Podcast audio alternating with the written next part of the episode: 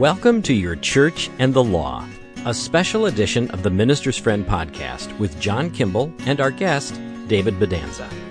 The Minister's Friend is a podcast helping pastors and other church leaders navigate the challenges of leading the flock. This special series of 12 podcast episodes is offered to help you and your congregation learn about and to think through some really critical legal considerations facing churches in today's America. Our guest is David Bodanza, a pastor and attorney in Massachusetts who specializes in church law. Welcome to episode 8 of Your Church and the Law. Perhaps the most critical consideration facing churches today is the protection of our children. What are some best practices in selecting those who will watch and teach our most precious church members? And what are some things local churches unwittingly do that can put our kids in harm's way? Do all local churches need to do background checks? In this eighth segment of my interview with pastor and attorney Dave Bodanza, we talk about child safety. There's a lot to consider in protecting and ministering to those who are 17 and younger.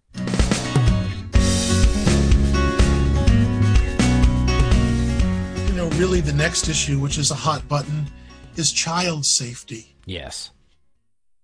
So there are lots of things that um, are here but one of the most egregious things I think of late is the posting of children's pictures on the internet. Yes. You know, uh, are you getting the consent of the parents to do that? Posting the pictures of children on the on the Facebook site of the church or the uh, website of the church. Very important to get the consent of the parents.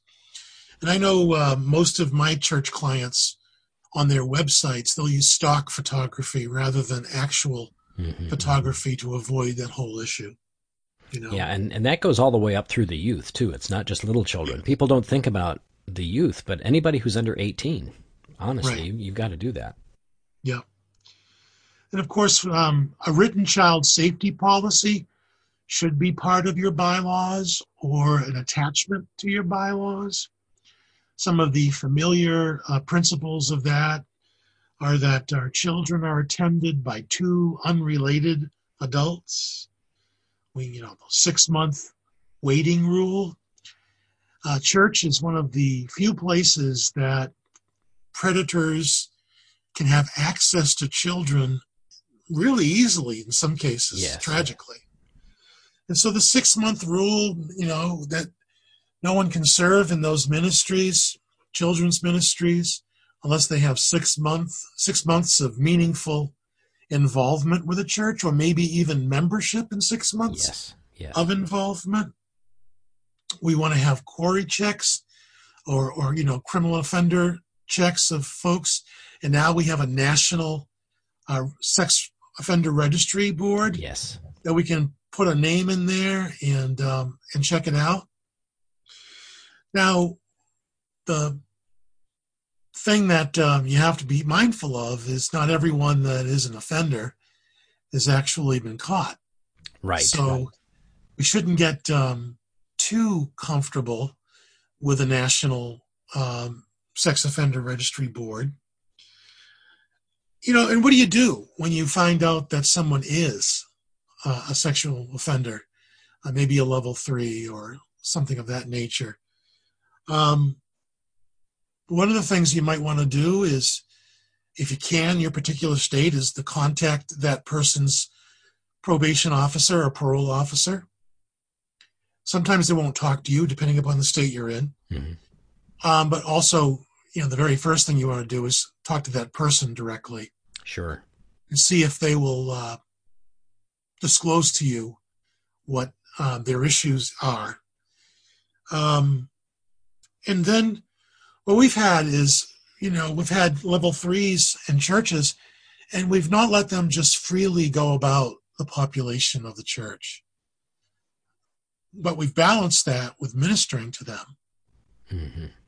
Remember what the what the states are saying with these registries that a level three is highly likely to reoffend. Yes. some people say, well, you know, you can be redeemed. Absolutely, of course. But um, I'm not one of those that believes in instantaneous sanctification. Uh, well, and, and, so, and just because somebody's been redeemed doesn't mean you put them back in a position where they could possibly offend again. There's other places they can serve. Exactly. So one of the approaches has been with in those situations is actually to uh, attach um, an elder or a deacon to that person and say to them, look, this person's going to be with you wherever you go in the church. We've also had churches that say, you know what? What we're going to do is we're going to have you be a recipient of a period of time of private ministry of the word, not in the church population.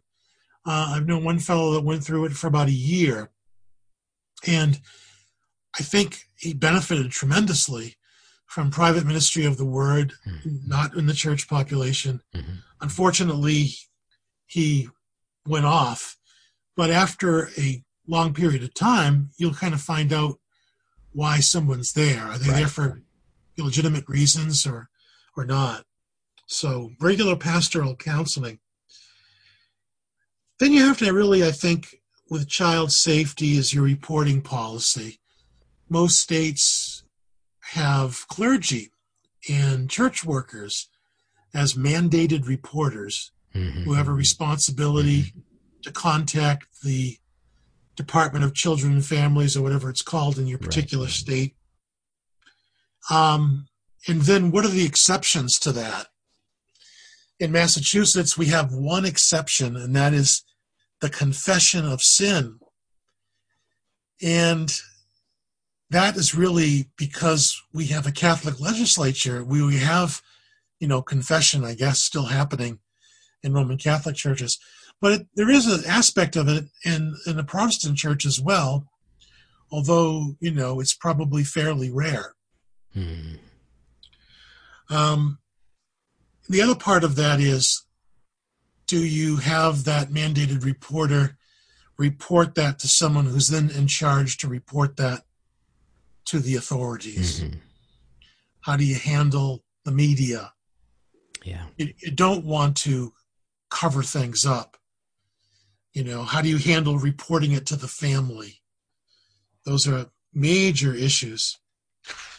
And you know, I'll tell you something, um, and I may come off as being,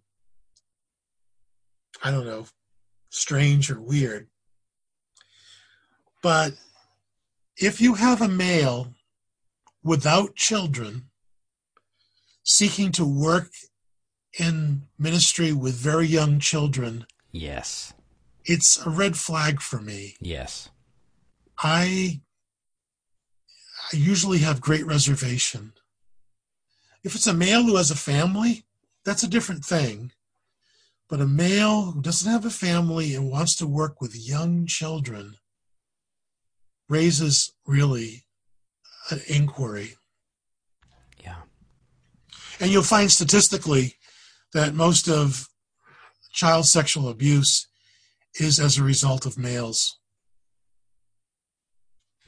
So when you, you talk about a, a written child safety policy, um, and I think that's an awesome idea, where would a church go to have something like that? Do we go to our insurance companies, or who who would provide something like that, at least as a framework for us to start with? Oftentimes, you will find your insurance company that will have that, particularly those who do um, insure churches. Yeah, some of the bigger some of the bigger uh, brokerages or insurers, but insurance companies usually want to um, distribute, promulgate those type of policies because you know it, it lessens risk and therefore lessens claims. Right. So it's a good first start. And then also the uh, the background checks. There's some you know one of the things that i've heard from a lot of pastors is they're so worried about the cost of background checks but there are legitimate companies out there that do even the federal background checks for a very reasonable cost and um, i'll uh, I, I have to check into it. I, I want to make sure that we uh, we can talk about specific companies, but there's one that we use that's extremely reasonable and has been very good to work with. So we can mm. put some of that information in the show notes as well. Yeah.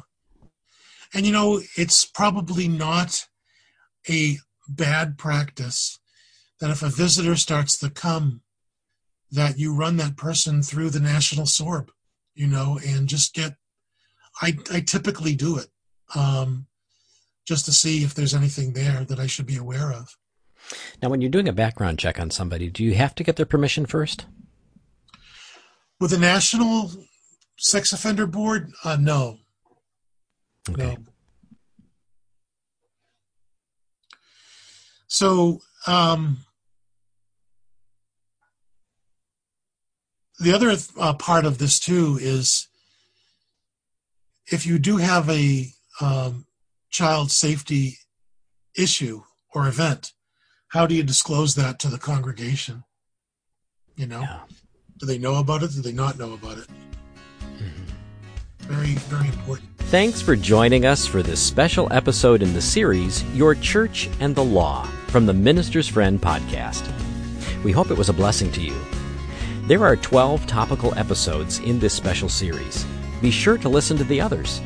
They're available on all the major podcast platforms. The content of this podcast is for informational purposes only. It is not legal advice.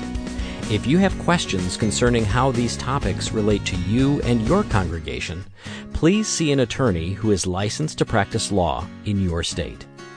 Thanks again for joining us. May God bless you and your church family with great fruit for His kingdom.